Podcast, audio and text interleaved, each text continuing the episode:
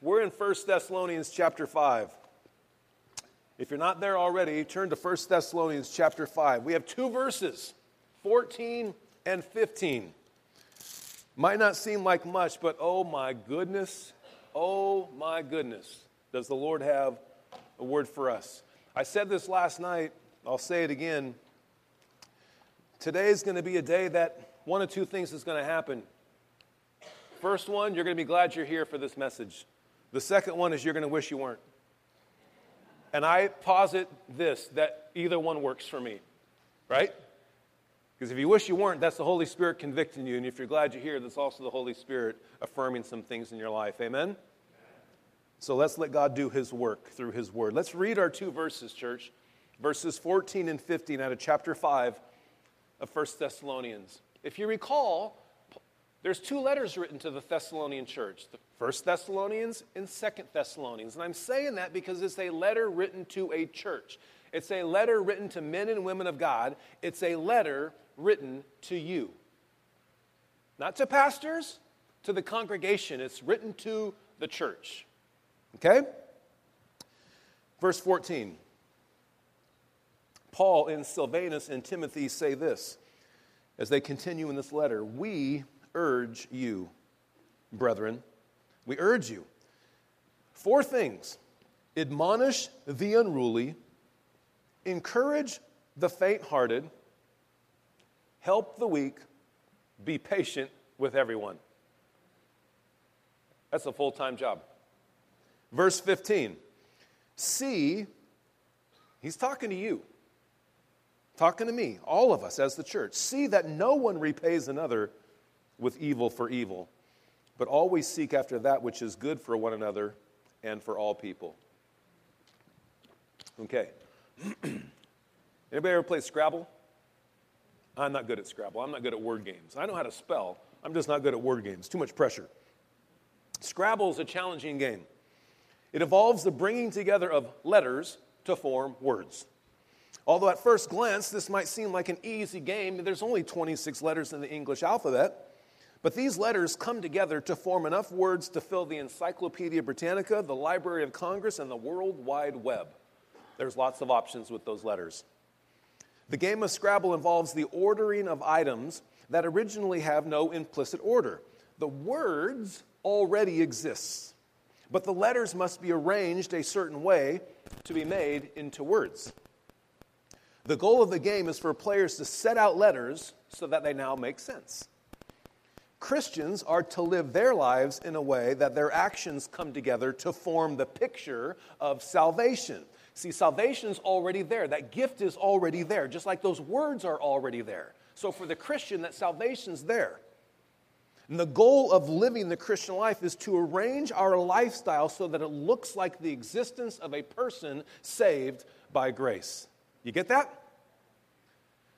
The title of our message is Our Conduct Clarifies. Our conduct clarifies who we are.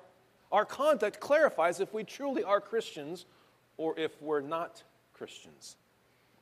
Let's pray. Almighty God, we thank you for saving us, Lord, for sure. Where would we be without your salvation, Lord? But Lord, our lives are supposed to show that that's true. And so, Holy Spirit, we pray that you would convict us where that's not true, that you would comfort us and encourage us and strengthen us, so that our conduct would clarify that we truly are children of the Almighty God. We trust you with our time this morning, Lord, and pray that you would minister to us. In Jesus' name, amen. I want to read our verses again. Let's read verses 14 and 15 again, okay? Verse 14. We urge you, brethren, one, admonish the unruly. This is what you and I are supposed to do, all of us. We're to admonish the unruly, we're to encourage the faint hearted, you're to help the weak, and you're to be patient with everyone.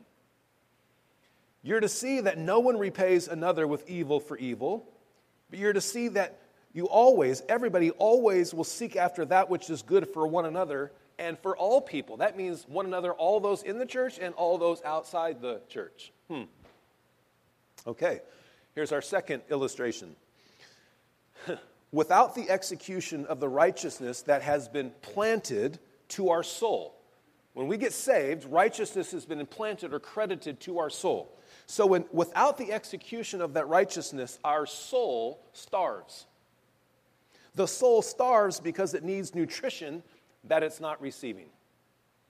So many people, in spite of the fact that they go to church, in spite of the fact that they are religious, are starving spiritually because they are not hungering and thirsting after the right thing that the soul requires.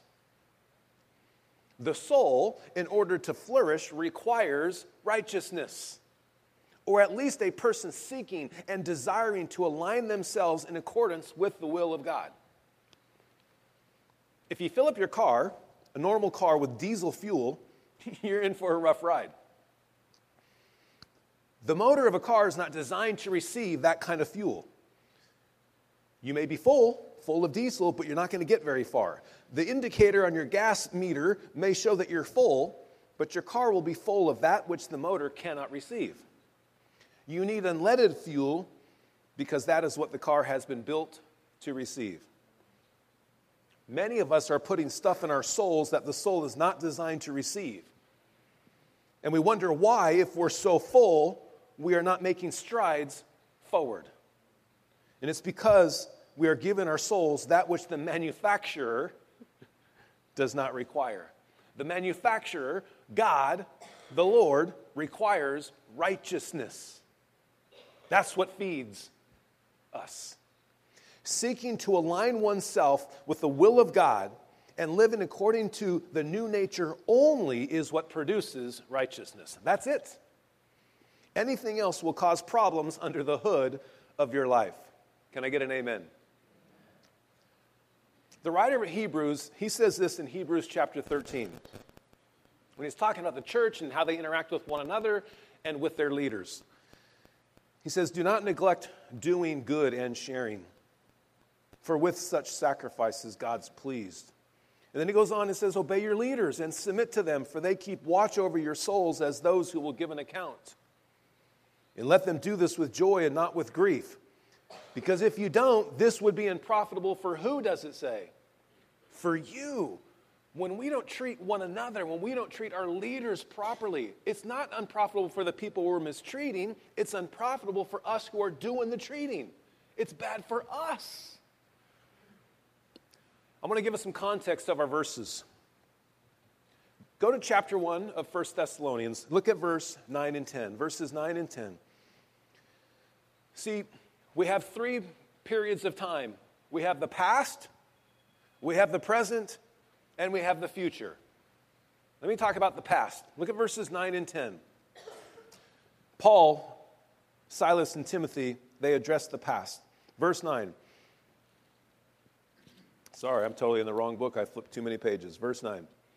For they themselves report about us what kind of a reception we had with you, church, and how you turned to God from idols to serve a living and true God. That means they repented from their past. They turned. They, they got forgiveness from the Lord and they repented. Their past is in the past. Okay, look at verse 10.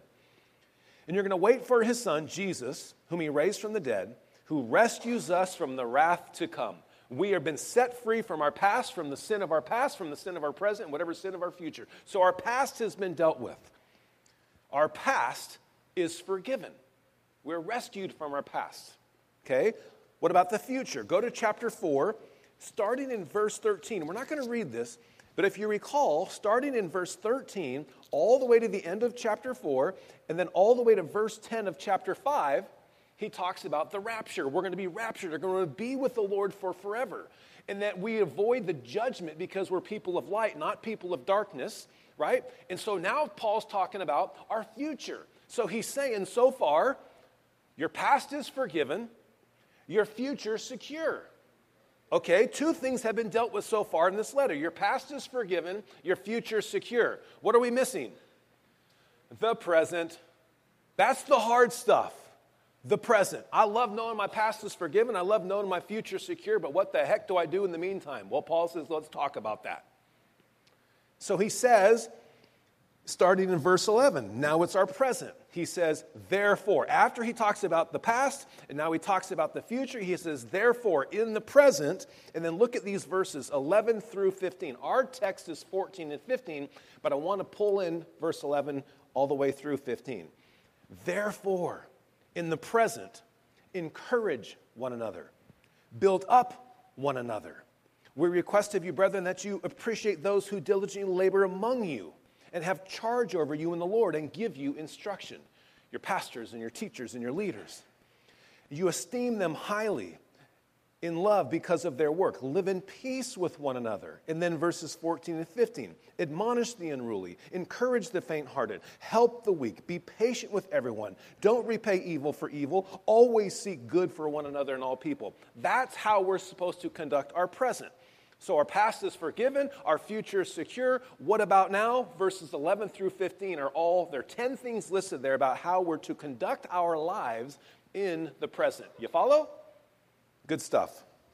So, what can the enemy do about our past being forgiven?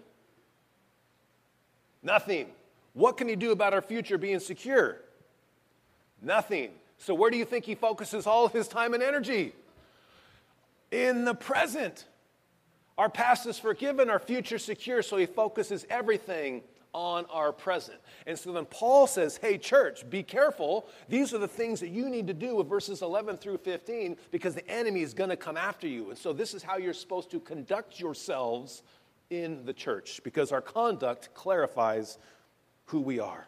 So the enemy wants to mess with the present, with the present. The enemy wants to mess with God's people so as to mess with God's purposes as given to the church. If he can start messing with God's people, it gets the people out of God's purposes. You see, you see, see how that works? So that's where the enemy wants to focus his time, is on the present.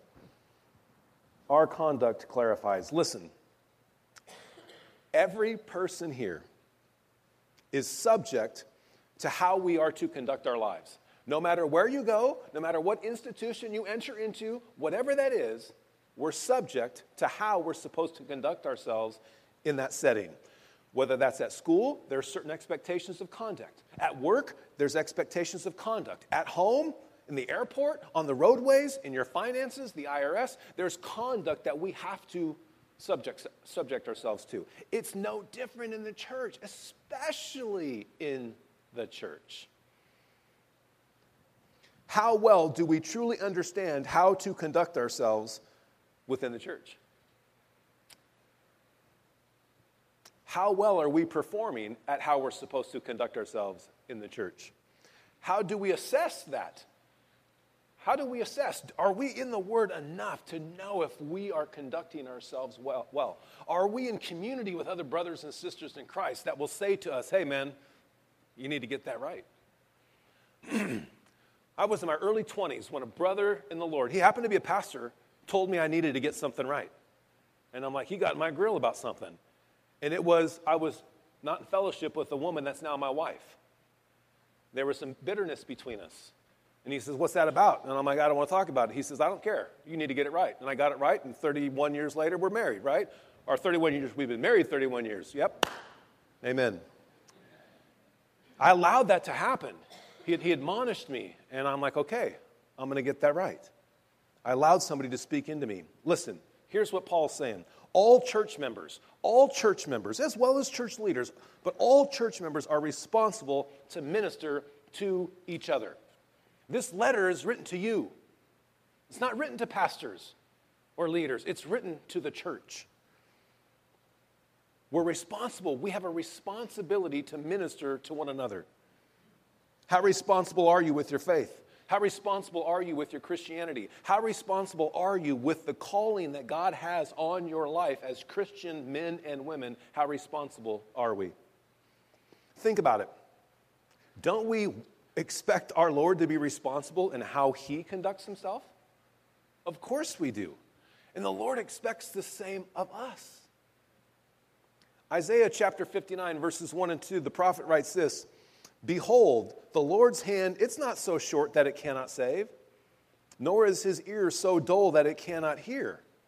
Here's the problem it's your iniquities have made a separation between you and your God, and your sins have hidden his face from you so that, so that he does not hear. We want God to do his part, and God says, Yeah, but you got to do your part. I, I know how to conduct myself. I need you to know how to conduct yourselves. Our conduct clarifies, church. Let me give you some broader context again, some more context of these verses. Starting in verse 11, all the way to verse 15, there's 10 things that are listed there. And you can follow along verse by verse if you want. So look in your Bibles if you want. From verse 11, it says, here's number one encourage one another. This is our present responsibility as Christian men and women. Starting in verse 11, all the way to verse 15, I'm going to give you 10 things. And verse 11 says, encourage one another. Verse 11 says, build one another up. Verse 12 says, appreciate leaders. That's the third thing. 13a says, esteem leaders. 13b says, live in peace with one another. Verse 14a says, admonish the unruly. 14b says, encourage the faint hearted. 14c says, help the weak. 14d says, be patient with everyone. And verse 15 says, always seek good for others. Those are 10 things in the present that we're supposed to do with our conduct, with our Christian conduct. Here's the list on the screens, really quick. There's the 10 things encourage, build up, appreciate, esteem, cooperate, or be at peace. Admonish, encourage, help, be patient with everyone, always seek good. That's a lot to do, isn't it? This is what our conduct is supposed to be like with one another inside the church. Let's look at verse 14, and then we'll look at verse 15. So, verse 14 again. We urge you, brethren, these four things admonish the unruly, encourage the faint hearted, help the weak, be patient with everyone. They start off this verse by saying, We urge you. We urge you. There's an urgency. You know why there's an urgency? There's an urgency because there's a reality. If there were no reality, there would be no urgency. There's an urgency because there's a reality. We simply have unruly, faint hearted, weak, and difficult folks in the church. Can I get an amen? Yeah, I'm one of them. You're one of them, and the person to your right, and the person to your left. We're these people. There's an urgency because there's a reality. But, check this out. The focus here in these verses is not on them getting better. That's not the focus here. It's on us, you and I, being better at doing these things. So it's not saying, hey, they're unruly, they need to quit being unruly they're weak, they need to quit being weak. That's not the focus here. The focus is on those people exist, and we have a responsibility on being better at how we conduct ourselves. What a God we serve. Check this out. Go to Mark chapter 10, best book in the Bible. Mark chapter 10, Matthew, Mark. Go to Mark chapter 10. Check out this God that we serve. Mark chapter 10, verses 43, 44, and 45.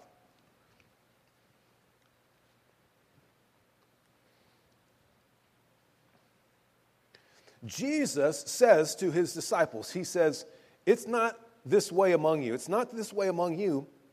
This is how it's going to be. Whoever wishes to become great among you, my followers, shall be your servant. And whoever wishes to be first shall be slave of all. Why? Because even Jesus Christ, the Son of Man, did not come to be served, but to serve. What a God we serve.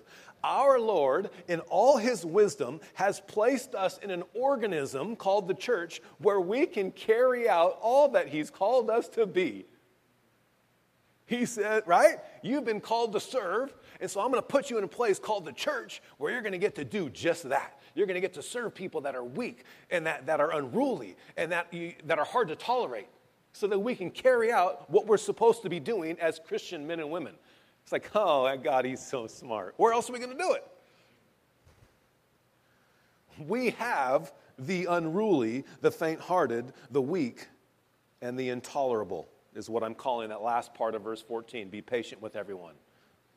What a blessing. What a blessing that the church possesses all those people so we can practice. Amen? Yeah. What a great list. The unruly, the faint hearted, the weak, and the intolerable. Church, this is the church. That list is the church. And this is a church that he's writing to that is killing it. He's saying that you're doing things with excellence and excel still more. So if they exist in this church, they exist in what church? Every church. You go to any church, and this list describes that church. Here's a question Pastor, I'm not sure what the Lord's calling me to do inside the church. I'm not sure how to serve. Start with verse 14. Minister to those people in verse 14 the unruly, the faint hearted, the weak, and those that are intolerable. This will keep you busy for like forever. Right? You'll never have a lack of ministry if you focus on verse 14. Who are these people? Let's talk about the unruly. What does that mean? The unruly are those that are idle. They're careless. They're out of line. They're disruptive in the church. They neglect their daily duties and they need to be stirred up to action. It says to admonish them, which means they need to be confronted about their unacceptable behavior. And you know who it says to do that? Who does it say to do that? You. This is not for pastors and elders to do that. This is that you're to do that.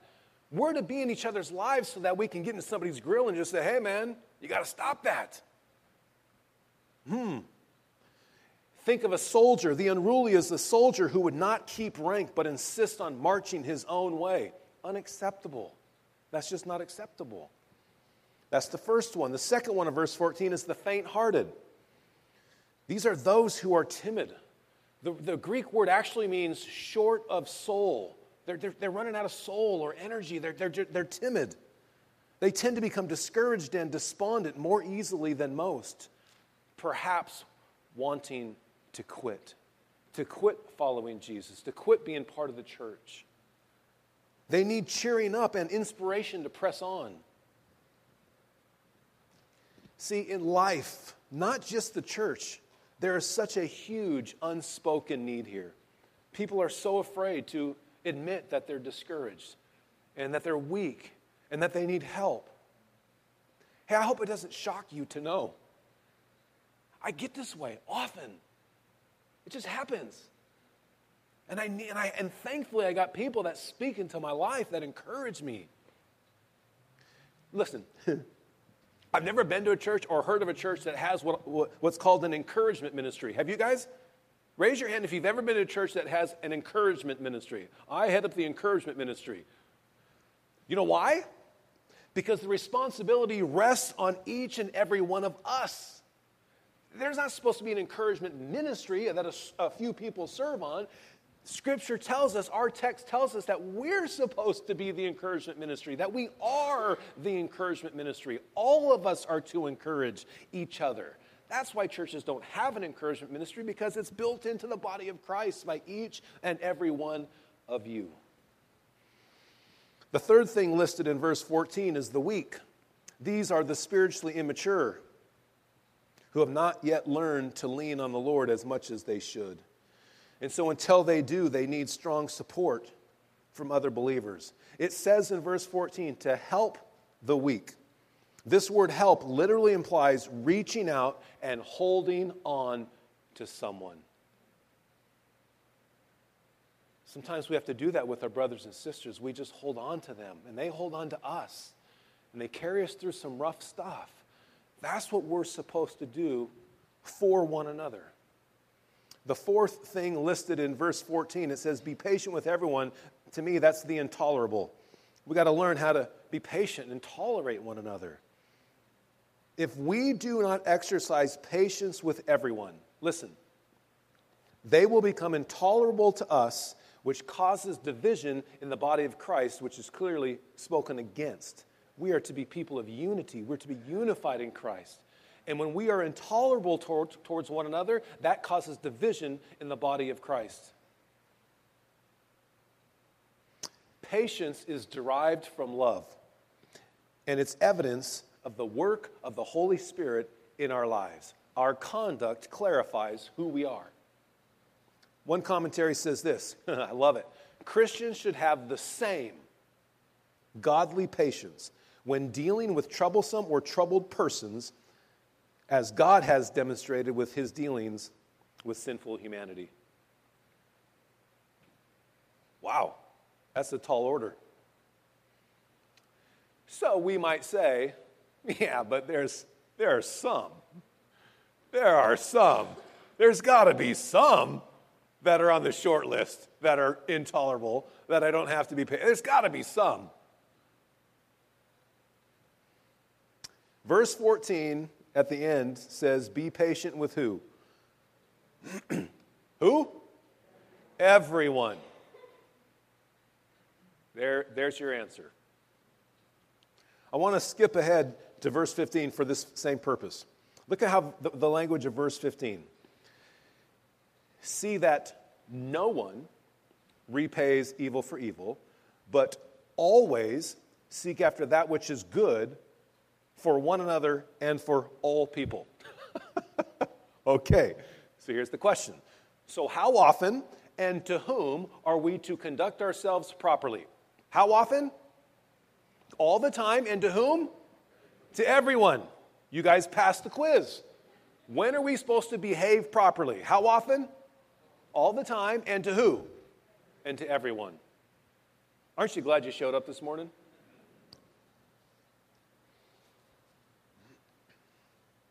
Would the Lord challenge us to do the impossible? Would the Lord put in His holy word to do what's not possible for us to do? I, I don't think so. That, that would be unjust. So, what percent are we living these things out? Are, are we being patient with people 80% of the time? Ah, 8 out of 10 people, that's pretty good. That's a B minus. Are we seeking the good for others 95% of the time, as verse 15 talks about?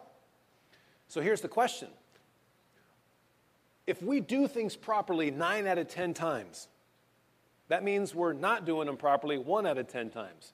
So, what's our tendency? To celebrate the nine tenths or to confess the one tenth? What's our tendency? Do we celebrate, I did nine out of 10, Lord? And God's like, yeah, but you haven't confessed the one out of 10 that you didn't.